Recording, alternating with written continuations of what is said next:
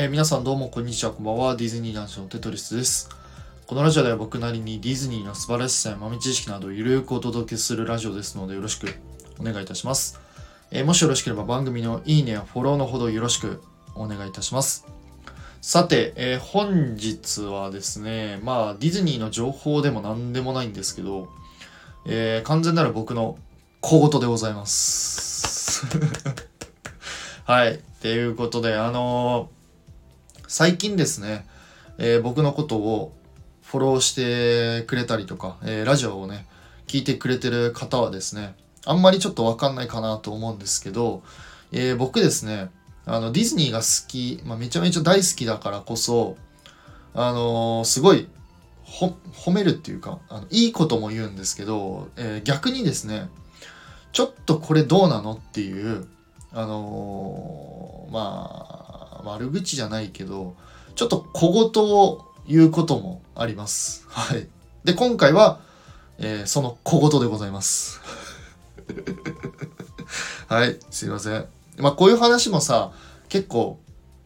あのー昔から、昔っていうか、ちょいちょい前から聞いてくださってる方は、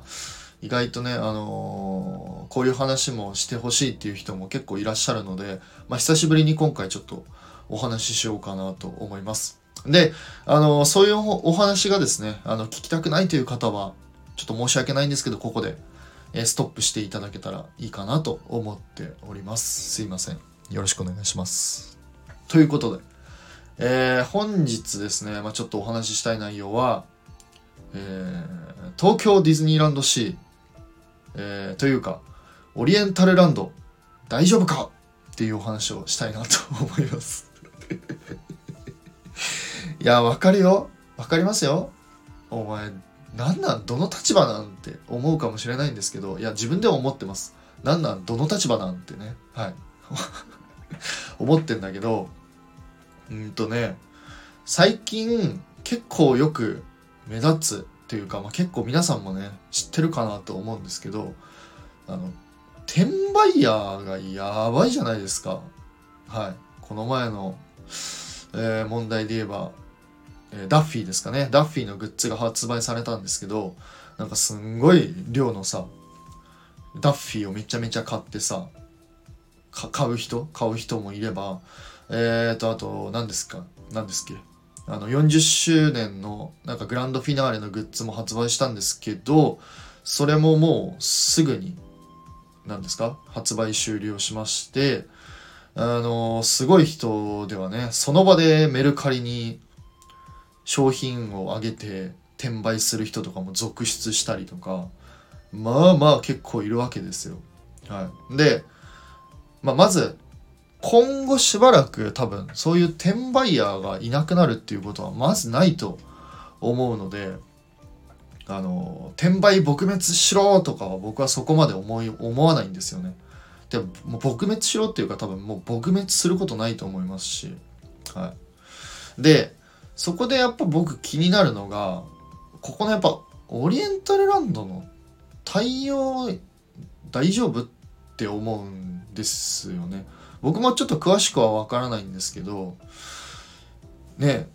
あんだけさ、ダッフィーをさ、買ったりとか、まあ多分グッズ買ったりとかさ、しててさ、止めてないのかね いや、知らんのやけどね。俺、本当にちょっとそこら辺勉わかんないんだけど、止めないのかなっていう、ちょっと個数制限したりとか。で、で、僕ね、それでな、なんでかってね、なんでかっていうか、そう、何が悲しいってさ、やっぱり、最近のディズニーとかのグッズとかって、もう、早い者勝ちじゃないですか。もう、発売したら、その日に行かないと、グッズが買えないとか、もう1週間以内にディズニーに行かないと、あのーグッズが買えないとか。で、これってけ、まあ、まあ、最近のやっぱちょっと時代っていうのもあるかもしれないんですけど、なんか、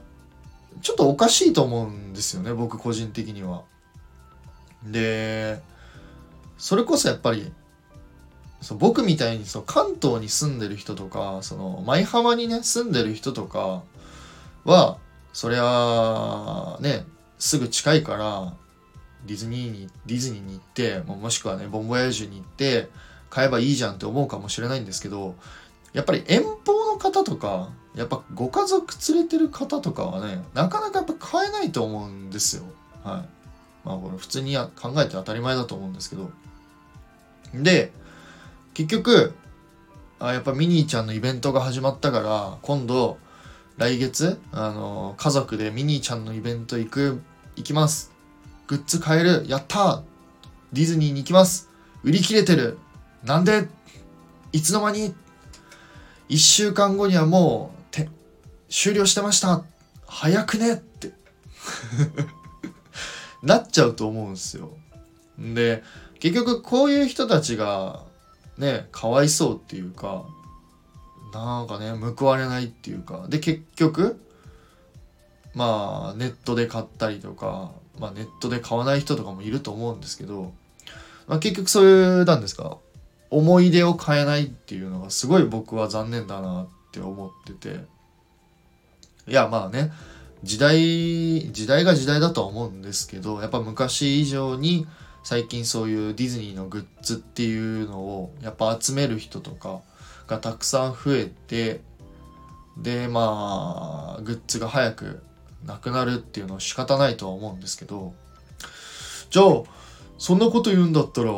早くディズニーにインパしてグッズを買えばいいじゃないかって言うと思うんですけどいやまあそうは無理でしょ普通に考えて。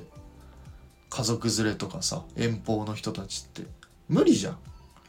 で結局そうなると結局そこを対応するのはオリエンタルランドだと僕は思うんですよね。まあ個数制限をするとかまあちょっと難しいかもしれないんですけど超難しいとは思うんですけどまあ在庫をさ何個かやっぱまあ確保はしてると思うんですけどそれでもすぐなくなっちゃうと思うんですけどまあ在庫をある程度ちょっと確保しといてえー、こうまあ、別々に別々っていうかこう分けて販売するとかねそういう対応を、まあ、してるのかもしれないんですけど、まあ、にしてもちょっとグッズ売れたりするとかねそういうちょっと転売ヤーに対する対策っていうのがちょっとうーん弱すぎるんじゃないかなって僕はちょっと最近思いますね。はい、あとそうですね。あとね気になるところって言えばうーんあとあれですね。今あのまあこれは、まあ、どうもできないというか難しいと思うんですけど今あのミニーちゃんのイベントやってるじゃないですか。でパレードやってるじゃないですか。でそのそのパレードで今そのディズニーランドのそのシンデレラ城前がその DPA とかっていう課金になって、えー、早い者勝ちみたいな感じであの白米をね、まあ、取ることができるみたいな、まあ、簡単にざっくりと言えばそんな感じなんですけど早い者勝ちみたいな感じになってると思うんですけどこれもちょっとさどうなのかなって思っててですごいネットの人の見ると朝3時とか4時に並んで朝っぱらに入って DPA を取ってシンデレラ城前を確保するみたいななんかねすごいことが起きてんなって僕思ってて。ねやばくない？俺だけかな？それ当たり前なんかな？当たり前当たり前なんかな？ちょっとわかんないんだけど。でこれもさ結局なんかそうするんじゃなくて例えば白前とかその周辺とかはその昔みたいに昔っていうか今も抽選っていうシステムありますけどなんかそういう抽選のシステムにしたりとか。で、まあ、そのもちろん全部を抽選にするわけじゃなくて白前のその一部の部分。例えば最前列とかだけあの DPA とか課金システムにしたりとかすることにしてそれ以外のところをなんか抽選システムにするとかなんかそういう風にしたらあのそれこそ家族連れの方であったりとか遠方の方って楽しめると思うんですけどなんかあの辺一体をそういう DPA にしちゃう。まあもちろんねあのそれはディズニーの売り上げにつながることだから、まあ、悪いとは言わないんですけどね子供とかねそのそういうところでさやっぱ見たいっていうお子さんとかそやっぱなかなかこうディズニーに来れない方ってたくさんいると思うからそういう方たちにもその平等に楽しむ権利を与えるためにはこれは抽選とかのシステム入れてもいいんじゃねって僕は思うんですけどね。うん。ああともう一個強いて言うなら、まあ、これはなかなかちょっとね人件費の問題もあるから難しいかなと思うんですけどそのパレードのね回数を増やすとかね今その1回だけしかやってないからそれをやっぱり増やすとかそういう手段もありなのかなって僕はちょっと思いますね。まあでもこれに関してはあのー、コスト人件費とかがかかるんでうーん今のねちょっとディズニーランドというかオリエンタルランドにはちょっとなかなか難しい部分ではあるかもしれないんですけど、まあ、今後ね徐々にそういうエンターテイメントを増やしてなんかそういうゲストが集中するところをこう分散することができればもっともっとね、あのー、たくさんの方にエンターテインメントを楽しめることができるんじゃないかなと思っております。まあなかなか難しいと思うんですけど。で、結局、僕個人的にすごい心配なのが、その今年6月にファンタジースプリングスがオープンするじゃないですか。で、おそらく、そっちのアテンド、キャストさんの対応っていうのも、かなり、あの、人、人が裂かれると思うんですよね。で、そうなると、まあもちろん、あ、ごめんなさいね。もちろん多分オリエンタルランドはそれに向けて、そのアルバイトの方を募集したりとか、えー、そのロケーションの配置キャストの配置っていうのももちろん考えてはいるとは思うんですけど多分足りないんじゃないかなって思うんですよね。今現状ですら結構足りてない部分とかそのなかなかこう人手不足っていうのがあって回ってない部分っていうのがたくさんあると思うんでこれが6月のファンタジースプリングスオープンしてから、これ大丈夫なのかなって僕はすごい心配になっちゃうんですよね。うん。で、結局まあやっぱそこでさ、いろいろ問題が起こって、まあ SNS とかでね、すぐいろんな人がなんかこう、なんかツイートしたりとかね、するんですけど、まあね、そういうの見るのが嫌だ。まあ見るのが嫌だっていうわけじゃないんだけど、まあまあ多分おそらくそういう問題が今後また発生してくるんじゃないかなって僕は個人的には思っております。まあそうね。まあすごいやっぱ期待してるっていうか期待してるそうね。やっぱディズニーのまあディズニーランド C の僕はそういうおもてなしであったりとかうーん世界観っていうのがやっぱ僕は大好きだしエンターテインメントも大好きだからこそ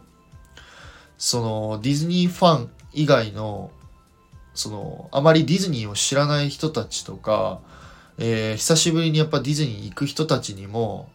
やっぱすごい楽しんでほしいなっていう部分がすごい僕はあるので、まあ、そういう方たちのためにもねそのグッズの販売であったりとかそのエンターテインメントのそういう鑑賞エリアとかねそういうところをもうちょっとうんまあ、配慮じゃないけどちょっとね、あのー、今後改善してくれたらちょっと嬉しいなって思っております。ちょっと申し訳ございません。なかなか言葉が言葉が詰まるっていうかちょっと言葉選びに難しいんですけどはい。って思っております。うん。まあとはいえねあのー、いろんな試みをオリエンタルランドさんは最近してくださってるので、まあ、すごいまあ、僕はすごい楽しみにしてますし、うん。まあでもね、それでもね、まあいろんなやっぱディズニーの過激派の人たちがたくさんいるからさ、なかなか難しいとは思うんですけど、うん。ちょっとねオリエンタルランドさん大変かもしれないんですけど僕は心の底から応援しております。はい。まあぜひまたディズニーに足を運びたいなと思っております。はい。ということですいません。えー、ここまでね最後まで聞いて くれてる方いらっしゃったら本当にありがとうございます。まあもし何かあればですねコメントレターのほどお待ちしておりますのでよろしくお願いいたします。はいということで以上テトリスがお届けしました。皆さん良い一日をお迎えください。バイバイ。